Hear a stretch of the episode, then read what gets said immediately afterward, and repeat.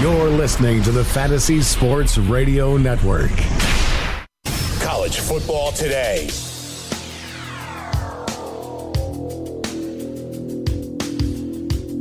Huge upsets last night in college football. Friday the 13th was not kind to two top 10 teams. Number two, Clemson going down in the Carrier Dome 27 to 24. Number eight, Washington State losing in Cal Berkeley 37 to 3. Sets up a great week number seven of the college football season.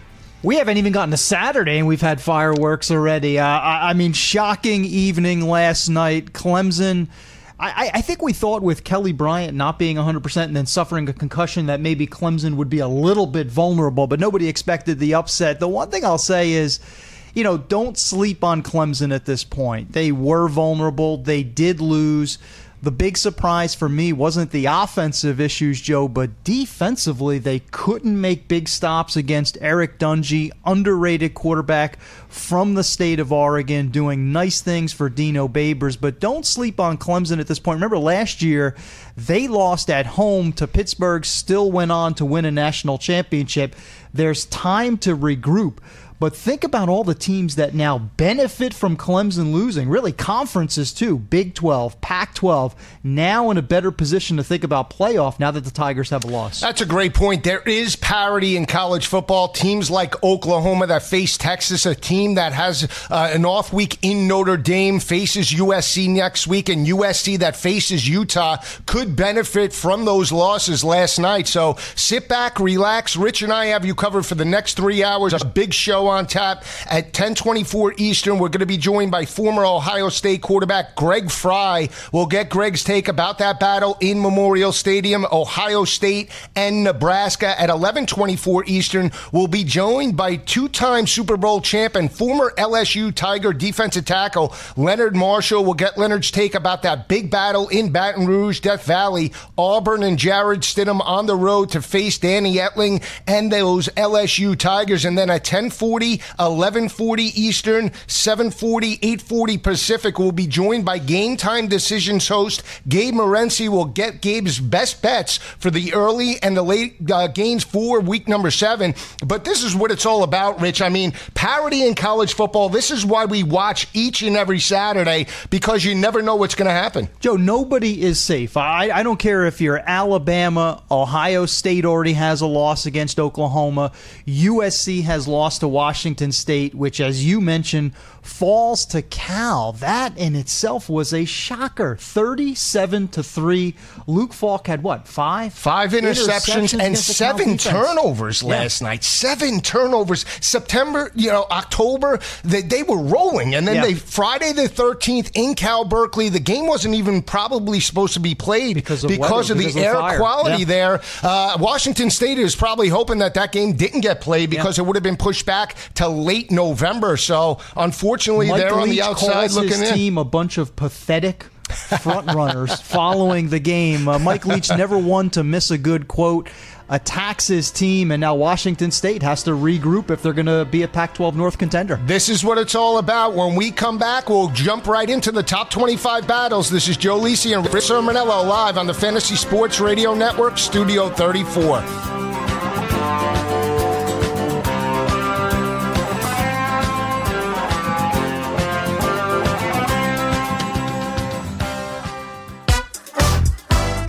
Are you new to daily fantasy? Are you a veteran? Either way, you can better your chances of winning money and lots of it by going to dailyroto.com. Multiple people have become millionaires thanks to the guys at Daily Roto. Why not take advice from the experts? You can become a millionaire too. Just go to dailyroto.com to rock daily fantasy sports.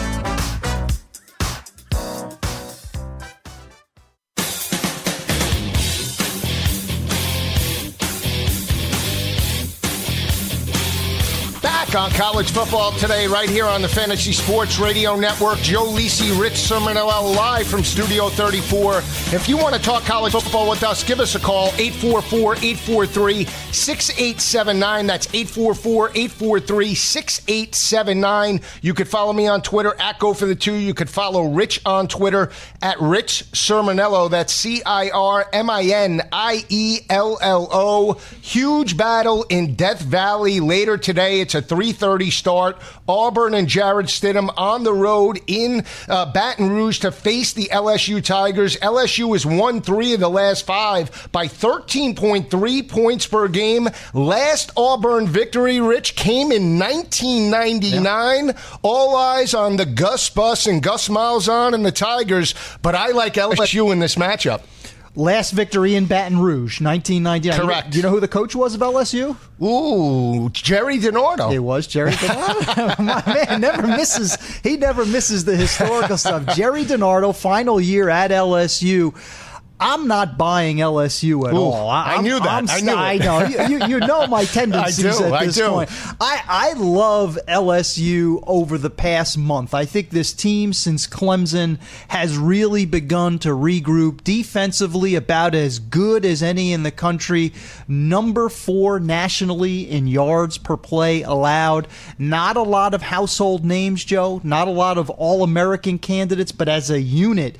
Kevin Steele's defense has been outstanding, and I have concerns about the LSU offense. Nice win last week. I didn't see it coming. You had that. You were more on that than I was.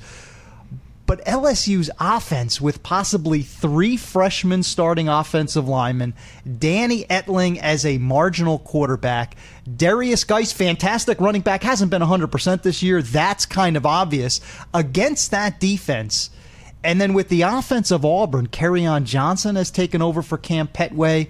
Jarrett Stidham, not elite yet. I'll agree to that, but he's gradually growing into the system for Chip Lindsey. So Auburn, to me, is the more complete football team. If they're going to break this streak in Baton Rouge, I think today is the day. I think they win and they cover. I like Auburn. Yeah, that's a great point. I mean, I would say this about Jarrett Stidham, an efficient quarterback up until this point, completing 71% of his passes, 1,345 yards, seven touchdowns, two interceptions. This is an Auburn offense that's passing and rushing for over 200 yards. And you mentioned Kevin Steele, done a fantastic job with that front seven, holding opposing offenses to 111 rushing yards per game. And more importantly, in the secondary, Rich, holding opposing offenses to 176 passing yards per game. But here's what I look at when I look at Auburn overall from an, a, a team perspective. You mentioned that great game in Death Valley against Clemson. They jumped out six to nothing, lost that ball game by seven points. Uh, but you look at the victories this year over Georgia Southern, over Mercer, over Missouri, over Ole Miss,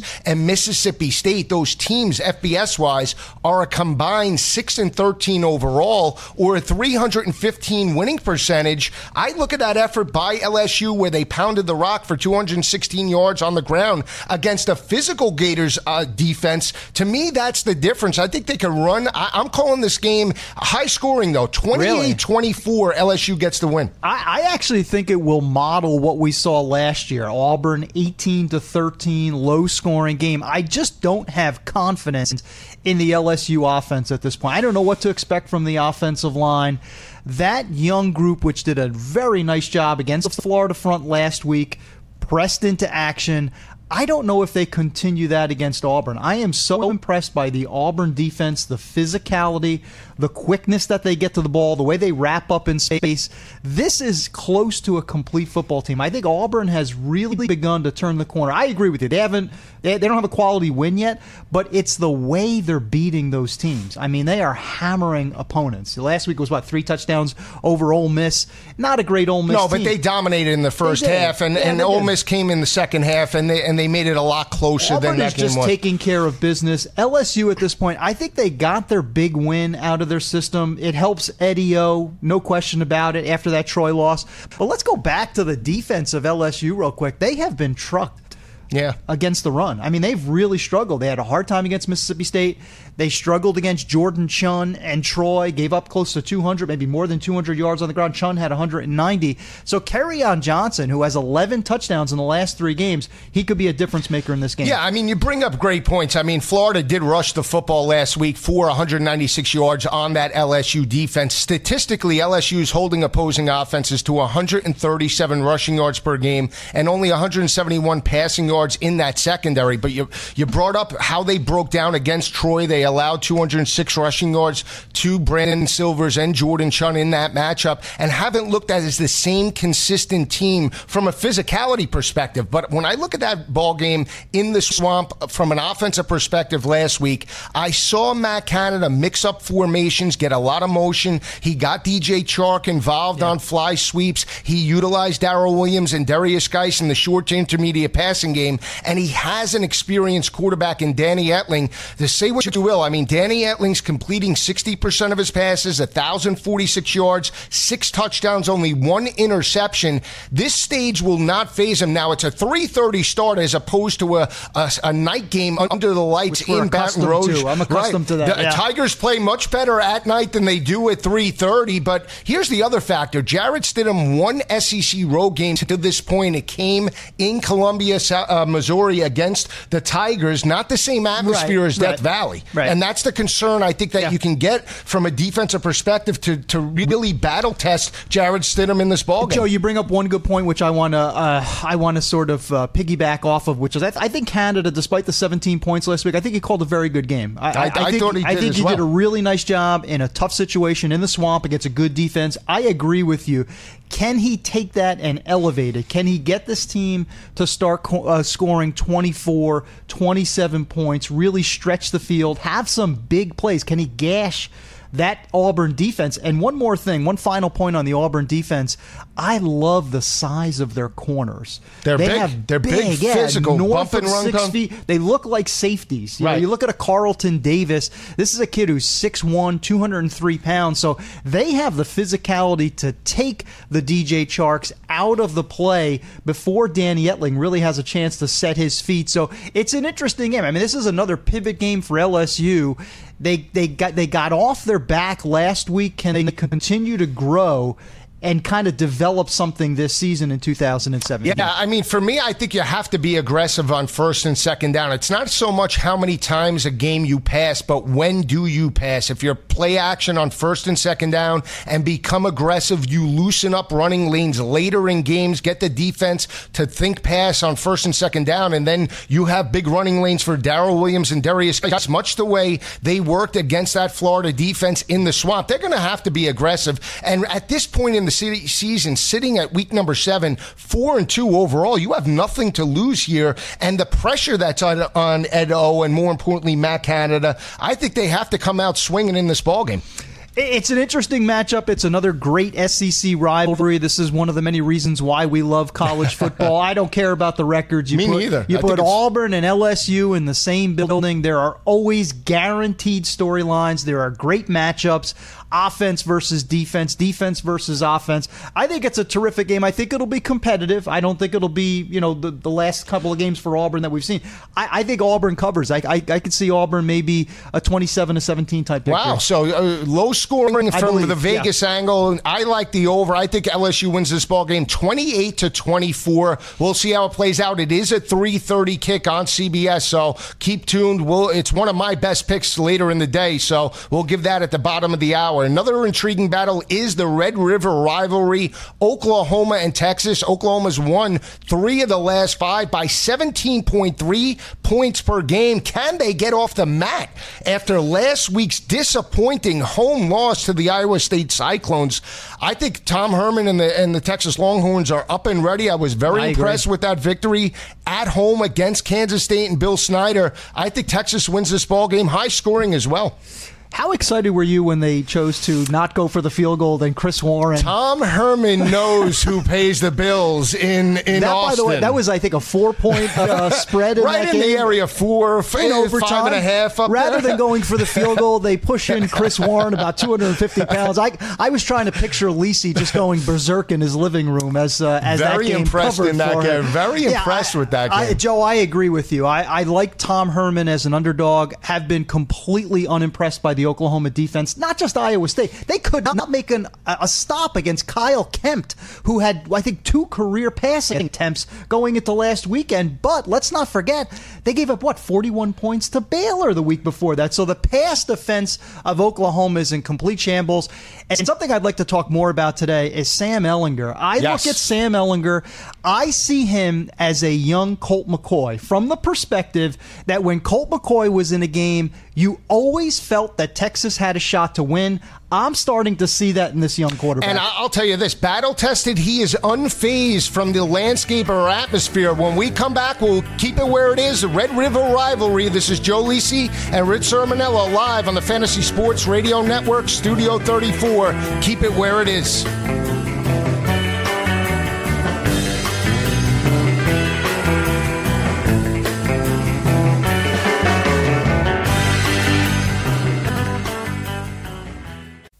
Friends. If you want to win at fantasy sports, wouldn't you listen to people who have already won at fantasy sports? I'm here to tell you about dailyroto.com. Don't be intimidated by the DraftKings and FanDuel Sharks, even the fantasy draft sharks. The guys at dailyroto.com have not only won a million dollars amongst one of the writers, but they've created three others. That's four people who have won millionaire contests from this content alone. Don't be fooled by screenshots talking about $25,000 winners from other places. Go to dailyroto.com where they have a proven track record of creating millionaires. dailyroto.com. Tell them Greg Sussman sent you.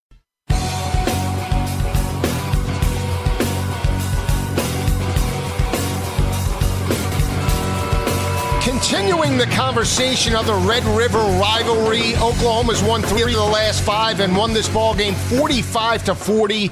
Can Oklahoma rebound after that disappointing home loss to Iowa State and Matt Campbell last week? You look at Baker Mayfield this year, still playing lights out. He's completing 74% of his passes, Rich, 1,635 yards, 15 touchdowns, no interceptions. They're going to need him today. This is an Oklahoma offense that's averaging 384 passing yards through the air. The way you beat Texas is over the top. You saw that last week against uh, Kansas State. They passed the football for 256. This is a Texas defense giving up 249 passing yards per game. Baker Mayfield could have a big day later Well, today. I, Texas has had a lot of takeaways, though. I, I, I've been impressed by the Texas secondary, specifically Holton Hill, DeShon Elliott, the safety. Those guys have been very aggressive. They've been ball hawks. Uh, they roam around. They pack a punch out of the secondary. Uh, Texas's defense, quite frankly, I thought underachieved last week I, against a one-dimensional Kansas State team. Uh, Jesse Ertz was hurt towards the end of the game. Alex Delton had to come off the bench for Kansas State. Texas struggled to make stops, but when I look at the total body of work outside of Maryland, outside of Kansas State. I'm being a little bit selective here, but I've been generally impressed by Todd Orlando's defense. I don't think they shut down Baker today. And, and Baker's the kind of kid that, you know, off of that loss, he's got a little bit of Tim Tebow in him, and that he'll rally the troops. Oh, he'll- he'll get his yards. Uh, he'll get his yards. Right. He'll have a big day. I, I obviously they're favored by more than a touch. I wouldn't be surprised if Oklahoma wins, but I, I think this is a close game because Texas has the edge on defense, and now I think that edge is beginning to widen. Uh, Oklahoma's secondary looks like the Oklahoma secondary in the first half of last season when when they couldn't stop anybody Right. through the air. So Sam Ehlinger with those big wide receivers like Collin Johnson, he's got a bevy of big wide receivers to attack that Oklahoma secondary. And again, I'll stress it: two things. Ehlinger is playing much like a Jake Fromm, maybe even better than a Jake Fromm at Georgia, poised beyond his years. And Tom Herman, as an underdog, traditionally has been great. So uh, I, I'm calling for a Texas outright upset. I think Oklahoma goes down for a sec- second straight. Yeah, week. I'm with you. And you mentioned Ehlinger. The one thing about his game, like I said, poised. I mean, he's completing 56% of his passes, 900 yards, five touchdowns, three interceptions, but he has great pocket presence. He could step up, understand the rush. He knows when to tuck it and also knows when to take the sack or throw the football away. And in a rivalry game, that can lead to points or less than takeaways. And that's when you look at Texas's offense, that's where he could be a benefit as well. Here's the one thing about Texas that I think they have an advantage in this game. They're averaging 178 rushing yards on the ground. They're passing for right around 255 yards per game. You look at last week against Iowa State. They allowed Iowa State, Oklahoma did, to, to uh, David Montgomery, the running back, eight receptions, 79 yards.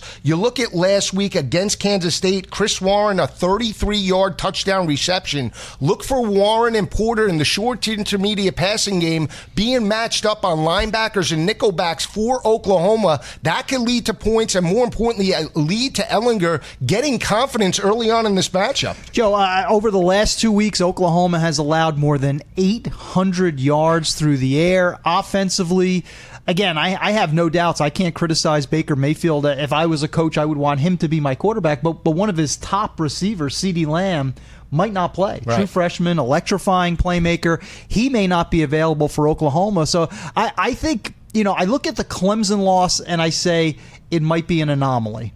I look at the Oklahoma loss and I say it might be a symptom of a larger problem because, again, they struggled against Baylor. They could not. Zach Smith threw for a ton of yards for Baylor against that Oklahoma defense. So I can see Texas and Tom Herman with Ehlinger going up top regularly and then softening the defense with Chris Warren, who I absolutely love. I mean, he's like a refrigerator on wheels getting into the second. And once he gets ahead of steam, right. I mean, who would possibly get in the way of him unless you go low? If you go high and, and try to uh, tackle Chris Warren the third, you're going to be concussed after that play. So I, I, like this Texas team. I, I, thought it was a gutty win last week. It was an important win. They've turned the corner since Maryland. And I think as long as the offensive line doesn't fall apart, because I wish that Connor Williams was still, you know, up front for Texas, as long as that offensive line – uh, is cohesive and those young kids step up, Texas is going to continue to get better as the season rolls on. Yeah, there's a number of great running backs in this ball game. You look at Trey Sermon for Oklahoma, Abdul Adams as well, and you, I mentioned Porter and Chris Warren. This is an offense in Texas that really moved the football against a solid Kansas State team, and they utilized Ehlinger on uh, read options as well late in that ball game. So keep an eye out for that in this ball game. But keep also keep in mind that every quarterback probably will be available. They use Jerrod Heard as a wide receiver. I'm sure he'll be available. Buechele, if he's healthy, will be available because Tom Herman understands this rivalry. Third down conversions could be a key for this ball game as well. Oklahoma converting 48% of their third down conversions and holding opposing offenses to 38%. But here's the thing from a coaching aspect, I give the edge to Tom Herman over first year head coach Lincoln Riley, clearly outcoached last week in terms of second half adjustments by Matt Campbell. I, I agree with you. I think Texas wins this ball game. I could see a double digit victory by the Longhorns. Yeah, and, and if that happens, I mean, it really throws the Big 12 race into a state of chaos. I mean, it was just a couple of weeks ago where we were all lauding the Oklahoma defense after the Ohio State game. Oh, you know, Oklahoma's back. Oklahoma has some swagger. Uh, you know, we don't miss Bob Stoops. Lincoln Riley's ready to take over. And then, you know, in, in, in true college football fashion, everything just gets torched at that point because if Oklahoma doesn't survive today, then you have, you know, TCU at the very top Oklahoma State, let's not forget about Oklahoma State. That's still a team that can rally back from their loss uh, to the Horned Frogs. Yeah, I think if there's two teams that benefit from last night's loss in the Big 12, it is Oklahoma State and, and even a team like TCU because they have K State on deck and know that they still have to face uh, teams like uh, uh, Oklahoma later in the year. I mean, that's a critical matchup. So they have the type of schedule to make it there. Whichever two teams, it's the top two teams in the Big 12. Whoever's standing at the end of the year will play in the December championship game. So keep an eye out for that. Rich and I both like Texas to get the outright victory at 3:30 later today. Another intriguing battle. I love this game. USC and Utah. Utah is 1 and 7 all time against the Trojans. Last victory did come in October of 1916. Now they didn't play every single year, but this game played last year. Utah did get the victory. It was Sam Darnold's first career start since that time last year. He ran off 9 straight, but I really like USC here from a speed perspective. You're talking about a Utah team that allowed 196 rushing yards to Stanford and Bryce Love last week. I think USC dominates this ball game, Rich. You may think I'm crazy. 20 points or more later tonight. I, I, I do think you're crazy, but not, not because of this pick necessarily. Okay. I just generally think uh, that you're crazy. But I love I love your craziness though. I, I I I don't have a great feel for this game, and here's the reason why. I, I tend to generally lean towards Utah in many of these picks. I like physical teams. I like teams that can grind it out. I like teams that play solid defense. And I love Kyle Whittingham. I think he's one of the more underrated coaches in college football. This game concerns me for two reasons because uh, injuries are going to play a factor. Uh, USC is not strong on the offensive line. They've been beaten up all year. Defensive line, they have some injuries. And Utah's strength year after year is at the line of scrimmage, whether it's offensive or defensive line. They can out physical, they can out muscle opponents. That's number one. And number two, I can't get on Utah as much as I normally like to because they have quarterback issues. Tyler Huntley was playing very well in his first year as a starter, got injured, hasn't been back. This week, you know, Troy Williams is a journeyman. The Washington transfer did not play last week, uh, play well last week in the loss to Stanford. Uh, during the week, uh, Whittingham was auditioning Cooper Bateman, the Alabama transfer. So, you know, the uncertainty at quarterback for Utah would lead me to believe uh, it's a good idea to stay away from this game. If I had to pick someone, I would agree with you. The speed of USC, Darnold looking for some revenge uh, uh, off of last year's loss. I would take USC. I just don't love it because I'm concerned about the line play of USC. Yeah, that's a great point. Here's what I look at when I look at this matchup for USC overall. They're rushing for 181 yards on the ground. They're passing with Sam Darnold, 286 yards per game. You look at Darnold this year, 63% completion percentage, 1,705 yards, 12 touchdowns touchdowns, nine interceptions. You look at this Utah team overall, they're rushing for 160 yards per game, passing for 269 through the air. But both of those quarterbacks, Williams and Huntley, combined this season, seven touchdowns, four interceptions. I look at third down conversions by USC from an offensive perspective, converting 46% of their third downs, holding opposing def- uh, offenses to 36% on their third down conversions.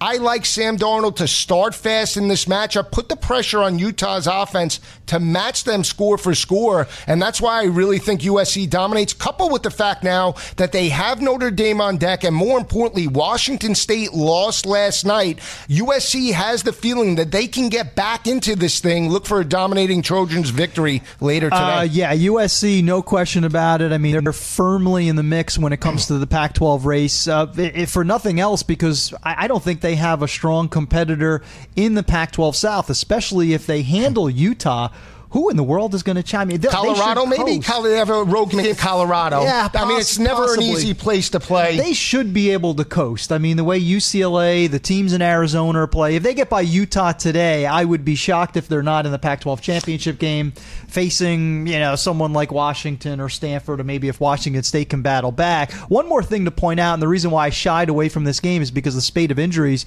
Utah's best pass rusher, Kylie Fitts, a former UCLA transfer, may not be available today as well. So, you know, there's so many uh, backups variables. that are going to be playing, so many variables. Uh, one kid that has impressed me, I'd like to throw his name out there, because of the attrition on the USC defensive line, Christian Rector young player has really played well over the past three or four weeks. I've been watching him closely. He's someone who's taking advantage of his extra reps. Yeah, keep it where it is. Rich and I both like USC. It is a best bet of mine, though. USC through six games, 18 total sacks. When we come back, we'll be breaking down Ohio State, Nebraska. Joe Lisi, Rich Cirminiello live on the Fantasy Sports Radio Network.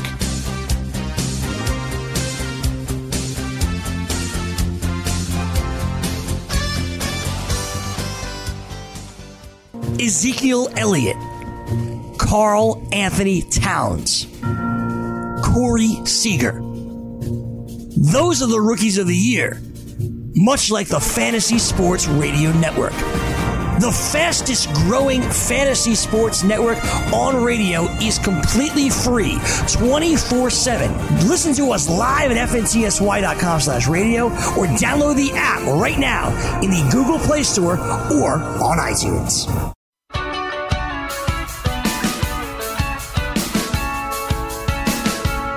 Great battle taking place in the Big Ten. Ohio State and Urban Meyer on the road in Lincoln to face Mike Riley and the crew later tonight. 7:30 kick. Since 2012, Ohio State is 2 0 over Ohio State uh, over Nebraska and have won those games by 42 points per game. A lot of pressure on Mike Riley and this Nebraska Cornhusker team. Rich, they got dominated by Wisconsin last week, but I think they bring their A game. I think this game is a lot closer than people think, and I think the Cornhuskers are in striking distance much of the way. I, I have to correct you on one thing. I don't think that was domination last week. I mean, the final they score. played pretty well. That was 17 17 in the third quarter. So I, I, was actually impressed with the way Nebraska performed against Wisconsin. I Defensively, thought I thought they. Yeah, they, they fell apart late. I mean, Jonathan Taylor took off, and that score was not as bad as the game was. But having said that, I, I don't know really what to expect from Ohio State at this point because they haven't played somebody since the Oklahoma game. So,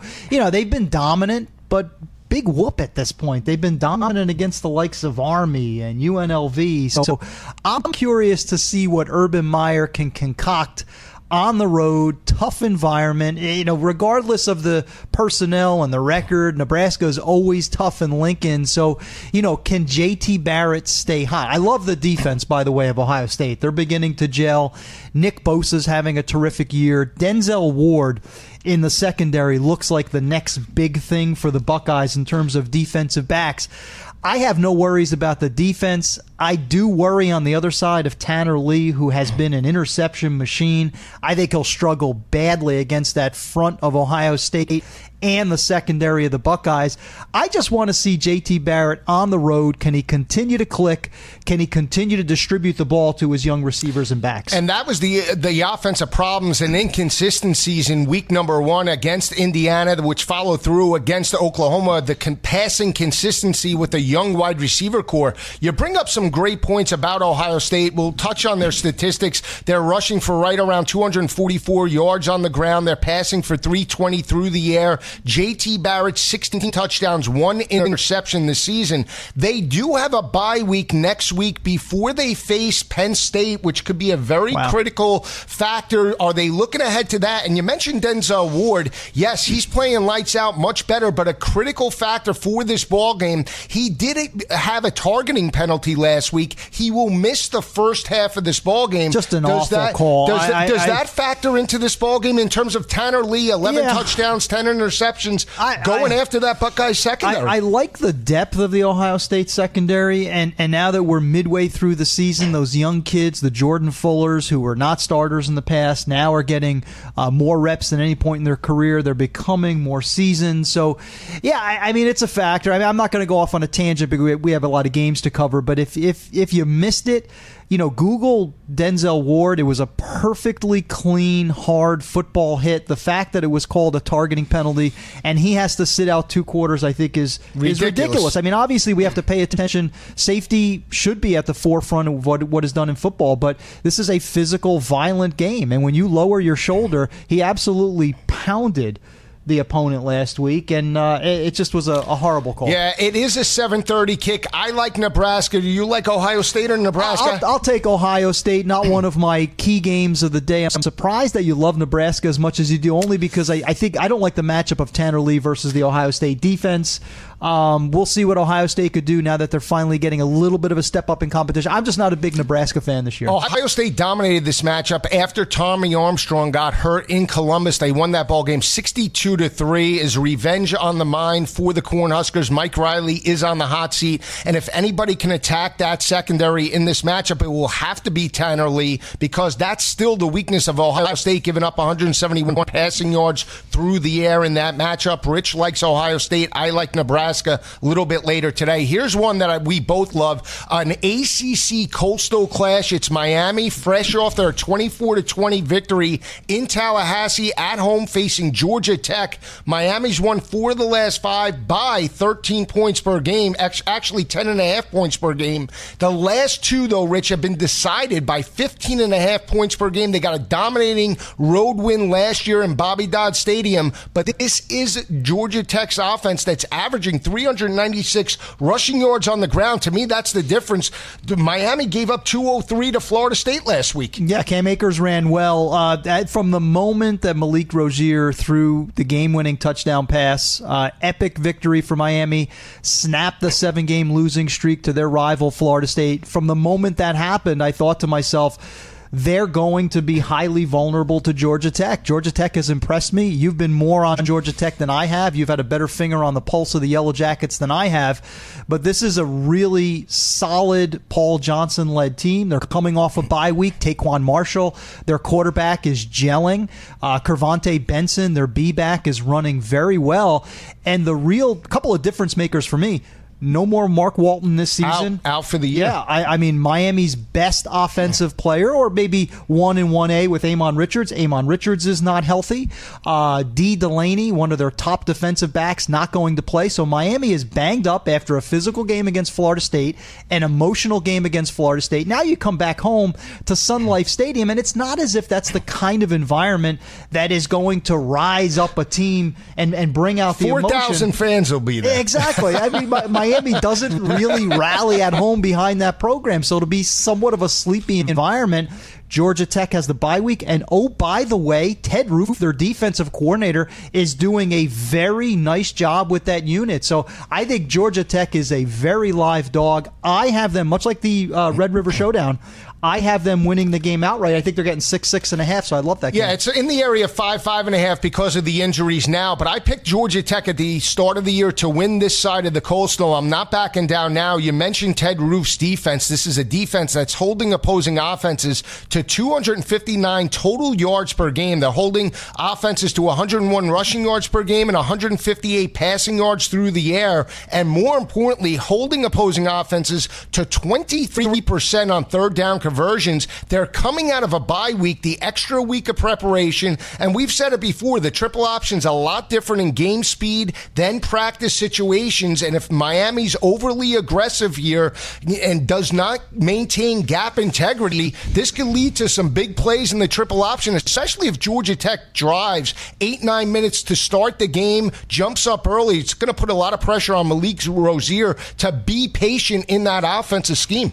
Yeah, you mentioned Rosier. I wanted to comment on that as well, Joe. I, I thought he was clutch. I think he's big, growing big, big into time, his role. Big time play but he completed less than 50% of his passes. He missed a lot of open receivers. Uh, he sailed some balls. I thought Braxton Berrios, their wide receiver, was outstanding last week. Like About, a Ryan Switzer yeah, type. Yeah, five eight, five nine. just was able to find the soft spots in defenses. But Malik Rosier, you know, this is still a first year starting quarterback. Uh, he still has some room for development. Doesn't have the luxury of his two best weapons. I don't know if, if Richards will suit up or not, but he's clearly not 100%. Mark Walton is one of the top 15 or so running backs in America, no longer available. Travis Homer takes over as the new uh, starting running back. Uh, the one thing you might know this uh, better than I do Mark Richt generally did a good job at Georgia of containing the Georgia Tech triple option. I wonder how much of a factor that'll be. I love the front seven of Miami. I don't think this will be, you know, an easy game for Georgia Tech, but I think it sets up really well for the Yellow Jackets to pull an upset after that emotional win for the Canes. And if you watch that ball game in Bobby Dodd Stadium, Miami got a convincing double-digit win last year, but there were turnovers. Former quarterback Justin Thomas fumbled twice within his own 30-yard line, which led to Miami points. They scored scored off of one of those turnovers. As long as Marshall's clean with the football, I think this is a low scoring game, and I'm calling for the upset 21 to 17. I think Georgia Tech can run at will on this Miami defense. And where's the mindset with the injuries? It's going to put a lot of pressure on Mark Richt in this ball game. I like Georgia Tech here. Yeah, real quickly before we move hmm. on, I, I, if if Gabe also likes Georgia Tech, there've been a few times this go. year where all three, Three. of us and we have been perfect this year. So Right. I'll be curious to see if Gabe at Yeah. what 1040 1040, we'll get 1040 Gabe's take on that. Yeah, if, if he happen, I won't prompt him, but if he happens to like the Yellow Jackets, then I feel really good. Don't talk him that. into it. We'll see if he likes it a little bit later. I know we're bucking heads on this one. Gabe, myself, and you, and you in this ball game. Texas A&M and Kevin Sumlin on the road to face Florida. Texas A&M played very well last week against Alabama. That played well in the second half, losing that ball game by eight points. Florida coming off a disappointing 17 to 16 home loss to LSU. They're going to be donning alligator uniforms Yeah. for this matchup. Yeah. But that's not the reason why I like Florida. I think they dominate this ball game, Rich, 37 to 20 because of their ability to Oh run the football. Uh, that there is no way that's Yes. going to happen. I mean, we we're going to buck heads really We hard are. on this one because I think Texas A&M is a team that's gradually beginning to mesh. No. I think with the with the young quarterback Kellen Mond getting comfortable, making plays with the help of Christian Kirk, Trayveon Williams, I think their confidence is beginning to soar. Played very well against Alabama, rallied two weeks ago against South Carolina. I think they actually have the better defense than Florida. Florida's defense is in the middle of the pack nationally. I think about 55th nationally. This is not a great defense. They are banged up as well, going to be missing some members of their secondary. I look at some of those veteran and young defenders at Texas A&M. Tyrel Dodson, 16 tackles, three and a half tackles for loss last week against Alabama. He's on the rise. Armani Watts out of the secondary. I think when I just purely eye test when I look at these two teams. I think Florida's heading south, A&M is heading north.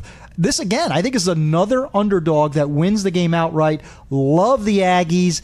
Gig 'em in week oh, seven. Oh, well, this is a game I think everybody's got a bad read on Florida. Everybody lost that game against Tennessee, then they jumped off of them against Kentucky or jumped on them, and then it was Vanderbilt, and then last week against LSU. I have a read on Florida. I'll pick it up on the back end. Keep it where it is. This is Joe Lisi, Rich Cirminiello on the Fantasy Sports Radio Network, Studio 34.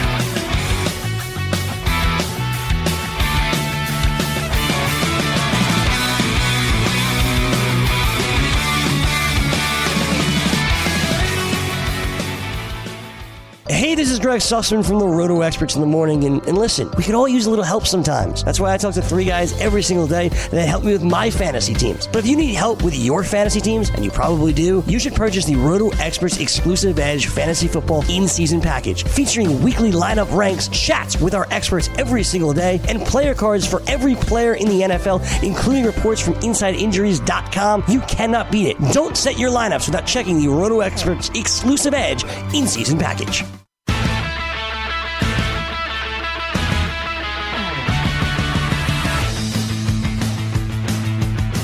We left off with Texas A&M and Florida. It's a 7-10 start. Rich loves A&M. I'm all over the Gators. Rich, when we spoke about this game, I look at the rushing attack of Florida back-to-back to back weeks in the SEC. Four straight games now. This offense is starting to roll 168 rushing yards against Tennessee. They pounded the rock for 218 against Vanderbilt, 186 against Kentucky, and 194 against LSU. This is a Texas A&M defense that allowed 232 last week to Alabama. I think they're going to be worn out here, and I like the Gators secondary going up against a very inexperienced quarterback in Kellen Mond, coupled with the fact that Texas A&M's offense the last two weeks, 10 of 30 on third down conversions. Florida's holding opposing offenses to 30% as well on third down conversions. To be fair, Joe, I, I think the Seahawks would allow 232 to Alabama. I, I'm not going to base anything on Alabama. The, the but are they worn out in this ball game going on Uh, the road? After Alabama, I think everybody's a little bit worn out post Alabama. That's a possibility. But the strength of the A&M defense is run defense. I mean, if they're vulnerable, it's in the secondary.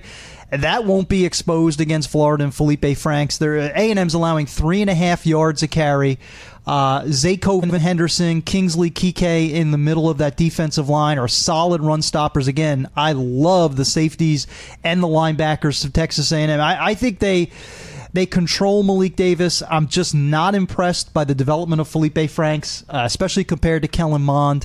I'm big on A&M. I'm I'm one of the few people who thinks that this team, unlike recent years, gets better as the season progresses instead of regressing. And I think Kevin Sumlin actually survives at the end of the season. Well, I was drinking the Kool Aid last year, and I've been very impressed with the defense this year by John Chavis. And Armani Watts is one of my favorite players for that program, along with running backs Trayveon Williams and Keith Ford.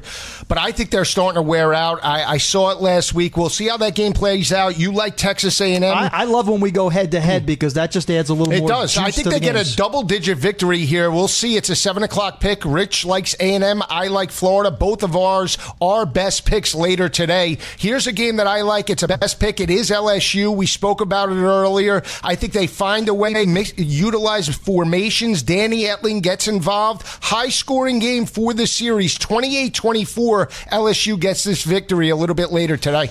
Yeah, we're, we're on opposite spectrums here. I see low scoring, Auburn victory, uh, north of a touchdown. I, I, I, think LSU is a bit of a fugazi at this point. I think they got healthy against Florida. That's fine. Florida kind of stinks, though, to be honest with you. So I'm not impressed by LSU. I'll take Auburn. I feel pretty comfortable. Yeah, we'll it. see how that plays out. It is a 3:30 kick. Here's a game that we both like. It is Georgia Tech on the road against Miami. I think it's low scoring, 21 to 17, 396 rushing yards per game by the Yellow Jackets. Wears down Miami. You think it's high scoring?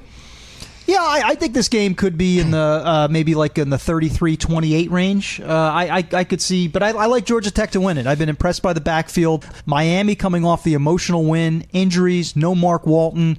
I, think Miami suffers a, a, loss. Yeah, here's a game I love. It is USC. It's an eight o'clock kick against Utah. USC seven and one all time at home against the Utes. Last loss came in 1916. To me, it doesn't matter. Sam Darnold will be the difference. He's coming off a 23 of 35 performance, 315 yards, three touchdowns, one interception against Oregon State. It continues this weekend. They get a 20 point or more victory later today in the Coliseum. Hey, Joe, it wouldn't shock me, but what concerns me about this game is there's too many injuries on both teams. Both teams have a ton of injuries. Uh, Utah doesn't know at this point who their quarterback's going to be. This game scares me. I kind of agree with you at USC. I would stay away from the game, though. A game that you like is West Virginia and Texas. Texas Tech. We haven't talked about it. We'll break it down a little bit later, but this is one of your best bets later today. Yeah, I, I was impressed by Will Grier back at home. Uh, I'd like to get into it in greater detail, but I do like the Mountaineers. We'll pick up the other top 25 games. This is Joe Lisi and Rich Cirminiello live from the Fantasy Sports Radio Network, Studio 34.